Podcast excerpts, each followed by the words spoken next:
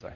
So this last, uh, about two weeks ago, I got a new uh, cell phone, one of the smartphones, you know, the, the ones you can do all sorts of things on. And it was because I got a letter from TELUS saying that the network that my old phone was on, they were shutting it down. so I had to, to get with the times, I guess. And, uh, you know, I, I used, I, I've had a cell phone, uh, I think my parents got me one when I was a, a teen, you know, just to have in my car so if something ever went wrong. Um, and it was amazing. Like you could call from just about anywhere. I mean, there's a few stretches here along three where you know no cell phone works, but but uh, you could call from just about anywhere. And it's amazing. You can call just about anywhere. I mean, think about how amazing it is. I know we kind of take it for granted now, but you can make cell phone calls in your car while you're traveling down the road. You could call halfway around the world if you wanted to, and you had the money to afford it.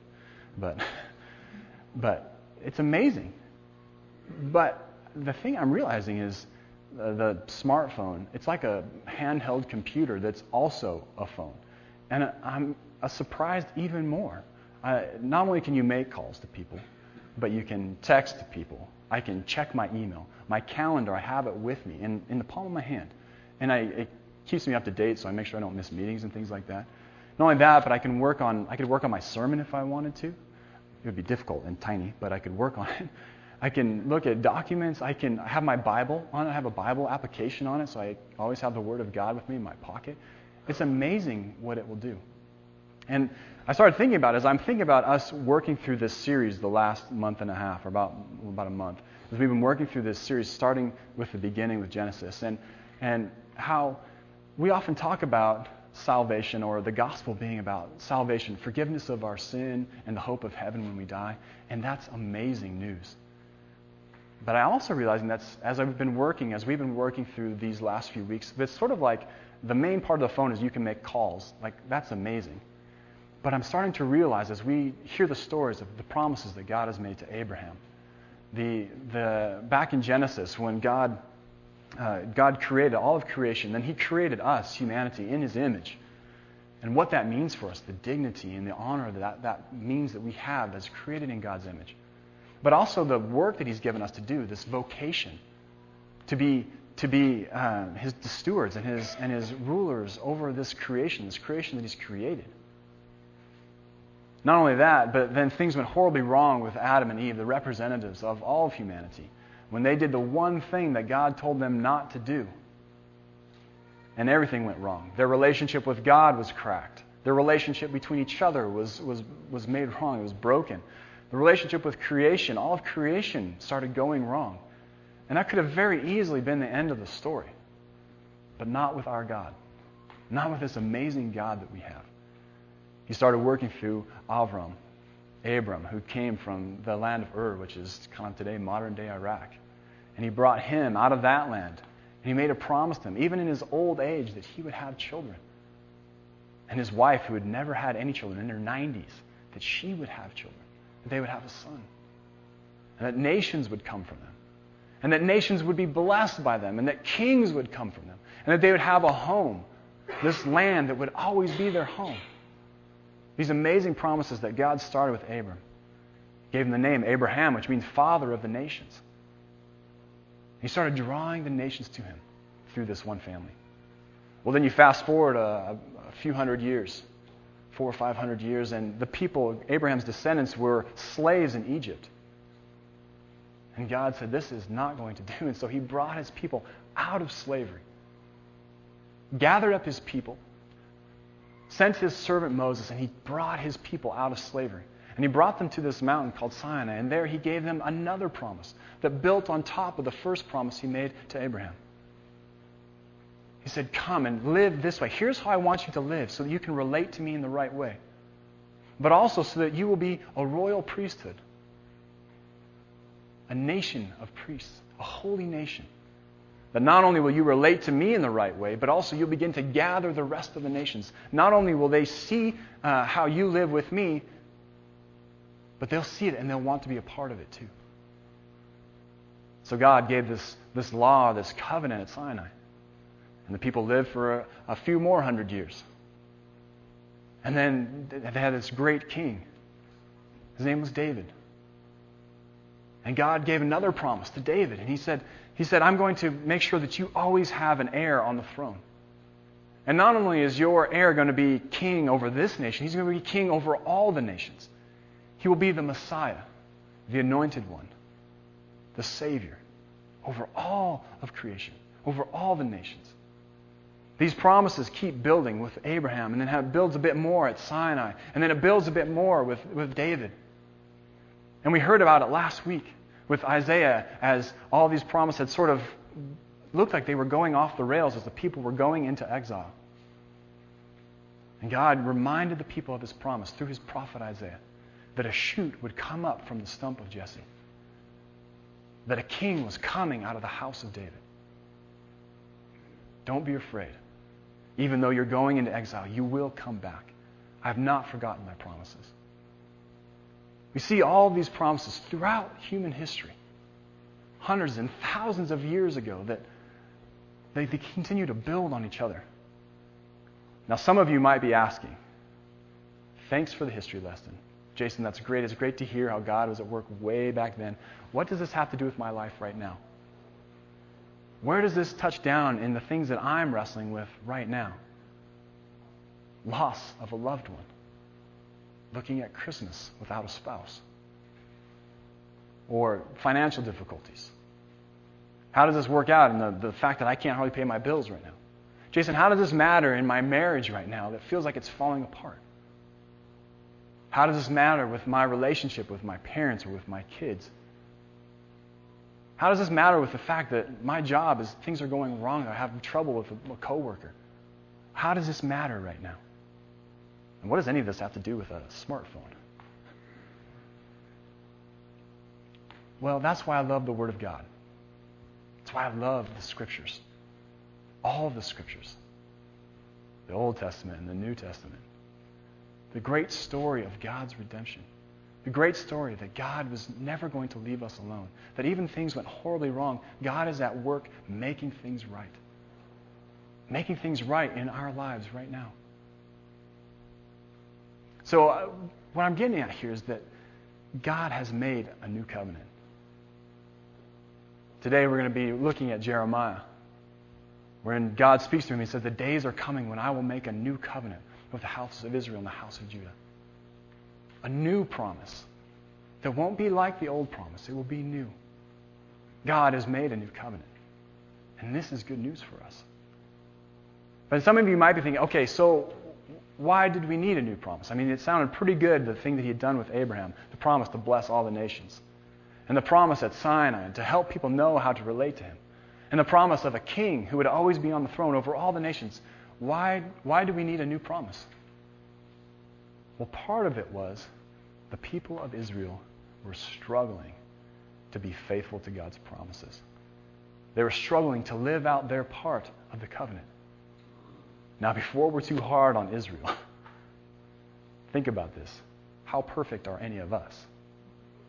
How well do we follow what we know God has called us to do? How often do we stumble? How often does our anger get the better of us? How often do we cut corners on people? How often do we hear God saying, This is what I want you to do? And we say, Yeah, but I don't think so. And we do our own thing. You see, the thing is, the, the people of Israel, they had been this nation that God had selected to bring the nations to them, and yet they just couldn't quite fill out the promise or the covenant that God had made with them. They went through this cycle of, of rebellion against God. And then repentance, Lord, forgive us. And then God would restore them. And they went through the cycle again and again and again. In some ways, it's almost like a downward spiral rebellion and repentance and restoration. Until finally God said, this can't go on. And he brought a, a country out of the north, Assyria, to come, and they took the north kingdom into exile. And then a few hundred years later, they took the southern kingdom. Babylon came and took the southern kingdom into exile. And so you have this people, this people who know that God is working through them, that God has made a promise to them, that they would be a blessing to the nations, that they would always have a home, that a great king would come for them that would rule over all the nations. They know that God has made this promise to them, and yet here they are in exile. In a foreign land, their heart is broken, their land is gone. They need a new promise. They need a new hope. And God, in His Hesed love, His never ending, never stopping, never giving up, always and forever love, makes a new promise with them, a new covenant. Here, let, us read it together. If you take out your sheet and your insert, it's Jeremiah 31, or if you want to look in your Bibles.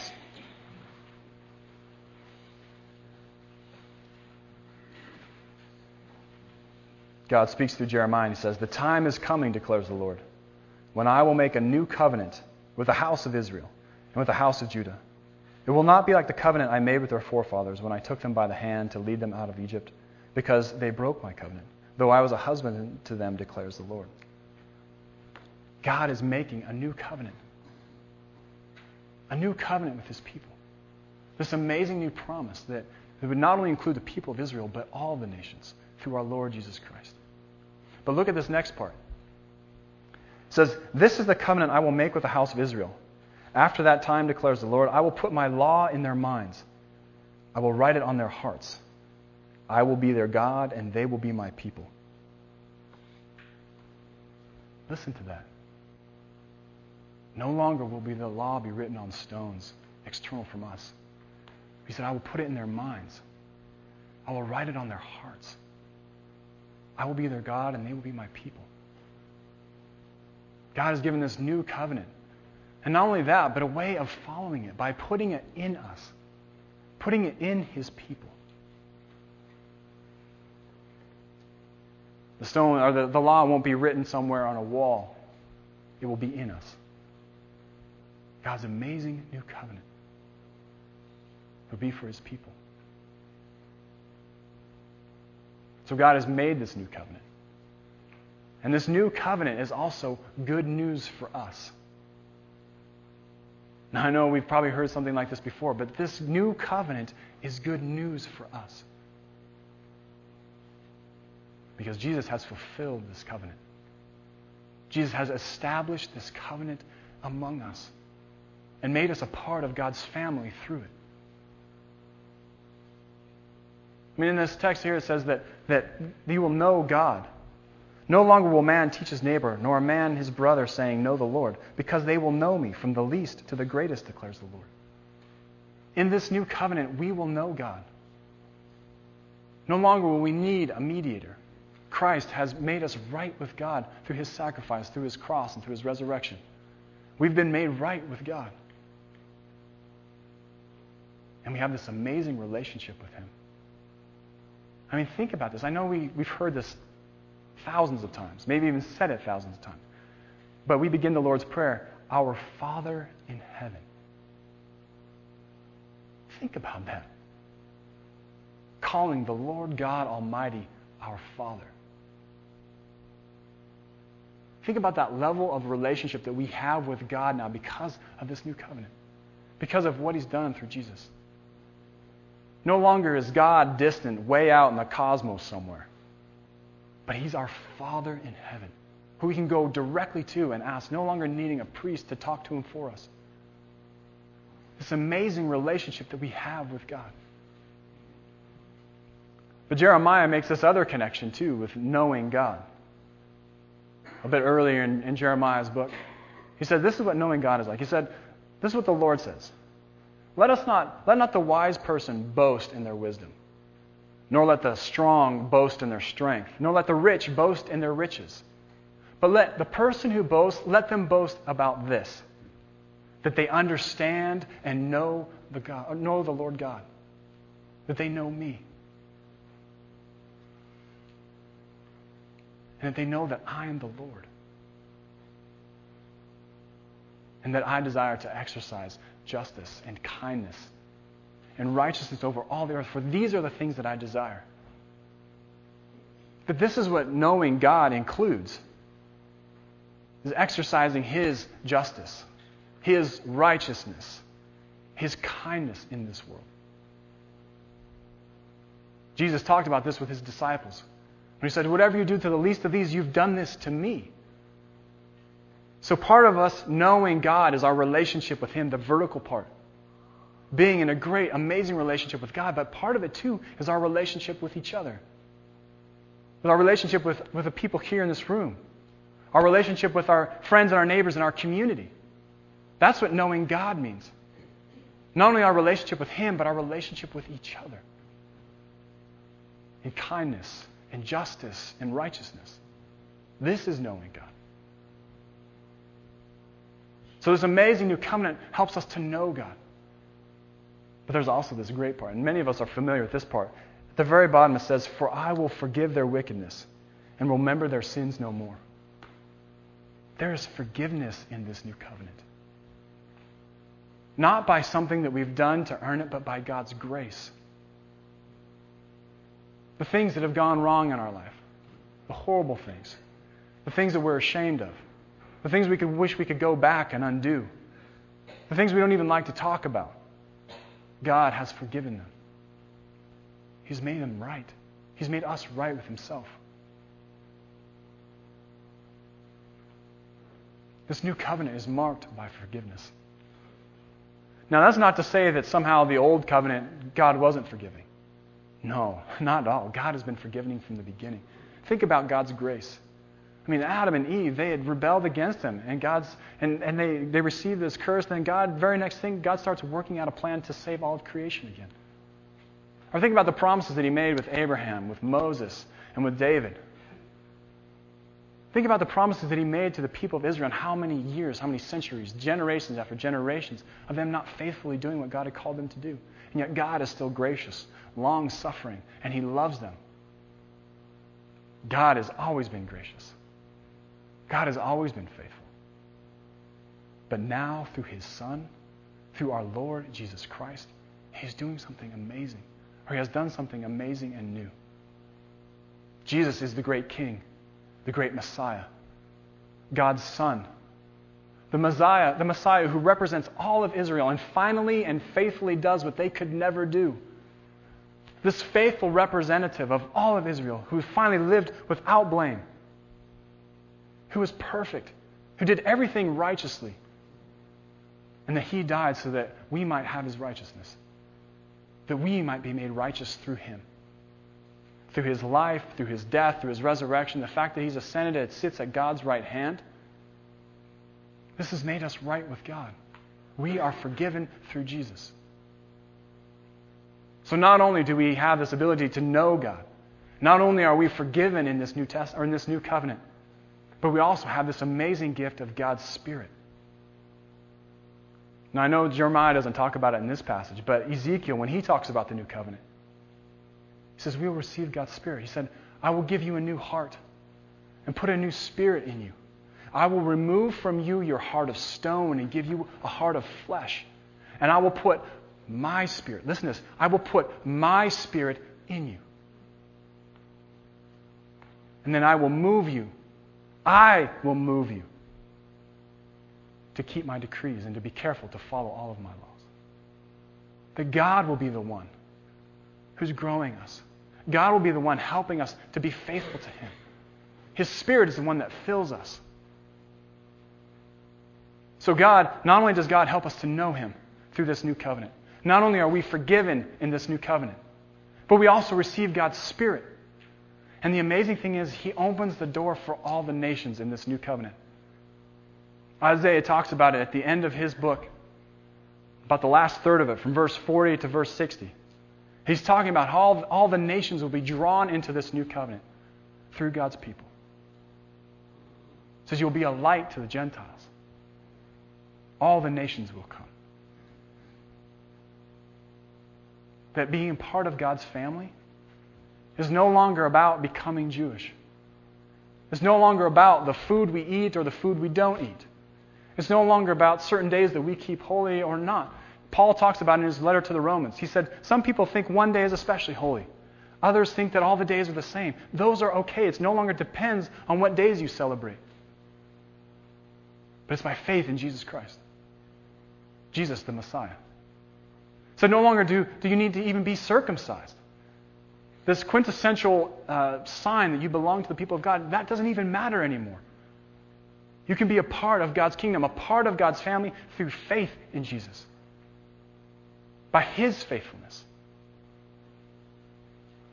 See, that's the thing. This new covenant is amazing. And it's, it's surprising how different it is. This covenant is not going to be based on our response. See, at Sinai, God gave promises. He gave a covenant, and there, was, there were blessings if they followed it, and there was curses if they did not. And in this new covenant, God says, it's not going to be based on your faithfulness. It'll be based on my faithfulness. The living God has given us a new covenant that's based on His faithfulness, not ours. That He will be faithful. That He's the one who will help us to follow Him.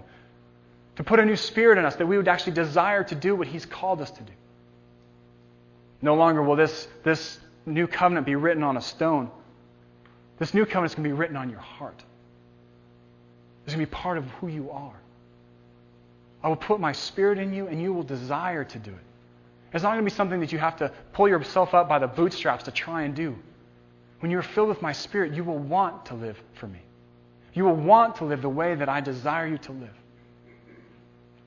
It's no longer about trying. It's no longer about trying to do the right thing. It's about faithfully following God's Spirit in us, about being faithful to Him. And the amazing thing is, the best part is, it was fulfilled in Jesus. Jesus is the one who has established this new covenant. He is, he is the one. It is by His righteousness that we are brought into the people of God. That it no longer matters if you're Jewish or not.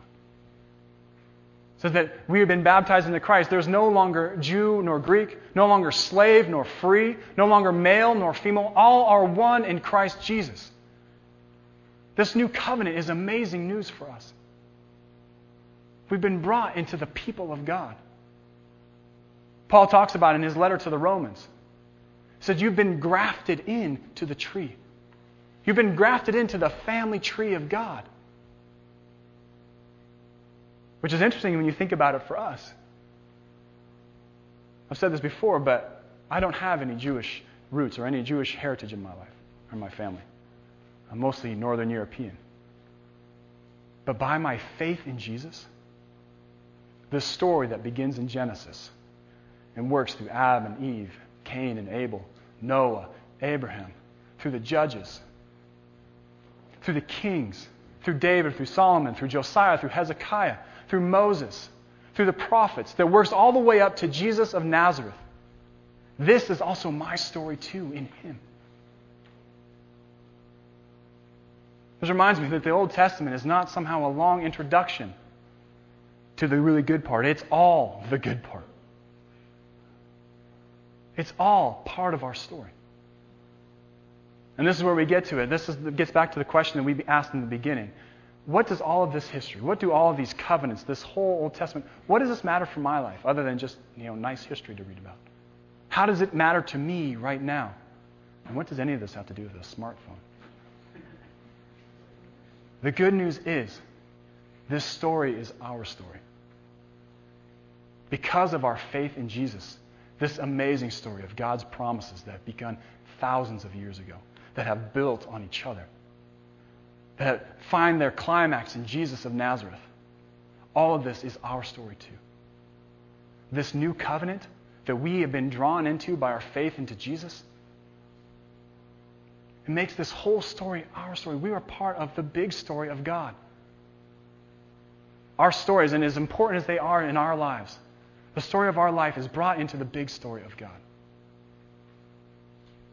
So the Old Testament is not just a long introduction that we could just sort of over we could just sort of look over once we become believers in Jesus. Because I'd say it's hard to even know who Jesus is without understanding the Old Testament, without realizing who Jesus is. Now it's true. You could, I mean, people have talked about it, that you can focus on the gospel down to this one thing that we've been saved from our sin and that we have hope of heaven when we die. That is absolutely true. That is central to the gospel. The gospel, good news, the gospel is also bigger than that. The gospel, amazingly, as amazing as it is that we've been saved, that we've been forgiven, that we have hope of heaven when we die, as amazing as that is, as much as that has changed my life, the gospel is bigger than that. It includes all of this story that God has been bringing forward, all of these promises that He's been working out, that He has finally fulfilled in Jesus. That Jesus is this great King who has brought God's great kingdom. That God cares for our souls, absolutely, but He also cares for our whole life. This is where it begins to touch down. This is where it begins to matter in our lives. That God cares about your whole life. He cares about your soul, absolutely, but He cares about your whole life. He cares about the pain that you're feeling right now. He cares about the loss that you're going through right now. He cares about your marriage and how broken it is or how good it is. He cares. He cares about the pain that you feel in your body, the surgeries that you have coming, the things that are scaring you. God cares about these things. He's intimately involved in your life. And not only that, not just your life, not just our lives. He is intimately involved in the community around us. I mean, I've seen people come and just show up to the church and just say, you know, God was showing me, I saw a star in the sky. And I knew God loved me and I needed to be here. That's not any sort of great evangelical or evangelism program. People just showing up, God at work way out in front of us, bringing people into this community bringing people in to gather here to worship Him. That God is intimately involved, passionate about every aspect of our lives. And He wants to see our whole lives redeemed. Not just someday when we die, but it matters right now. And it matters to our whole community, to our friends and neighbors who are trying to make life work with the stuff that they have, or by the size of their bank account, or by some addiction they use just to get by. God cares about that. And He's at work in that. I pray that you're seeing that, sure, like, like, a, like a cell phone, like a smartphone, you can use it just for calling. That's amazing in of itself. But when you start to realize this amazing story, all of these promises that have been building, that, that affect our soul and our eternal destiny with God, but also righteousness and justice, compassion and mercy in the community around us, in our lives. It begins to show us how big this gospel is, how amazing it is for our lives, for every aspect of who we are and who our community is. This is where it touches our lives. So maybe some of you are thinking, okay, a lot to think about there. What do I do with this? Well, I, I don't want to undermine what God's Spirit is doing, you, is doing in you, but I would suggest one thing this week. Do one thing this week at least. Praise God. If that's all you are able to do this week, do that. Say, Thank you, God. Thank you for this new covenant. Thank you for this new hope we have, that, that we can know you Thank you that God, that we can know you and that you have filled us with your Spirit and that we are forgiven through your Son and that you have made us part of your people. Praise God for this good news. And praise God, He's using you to bring His kingdom into this community. Amen. I'm curious, I mean, I know that we covered a lot of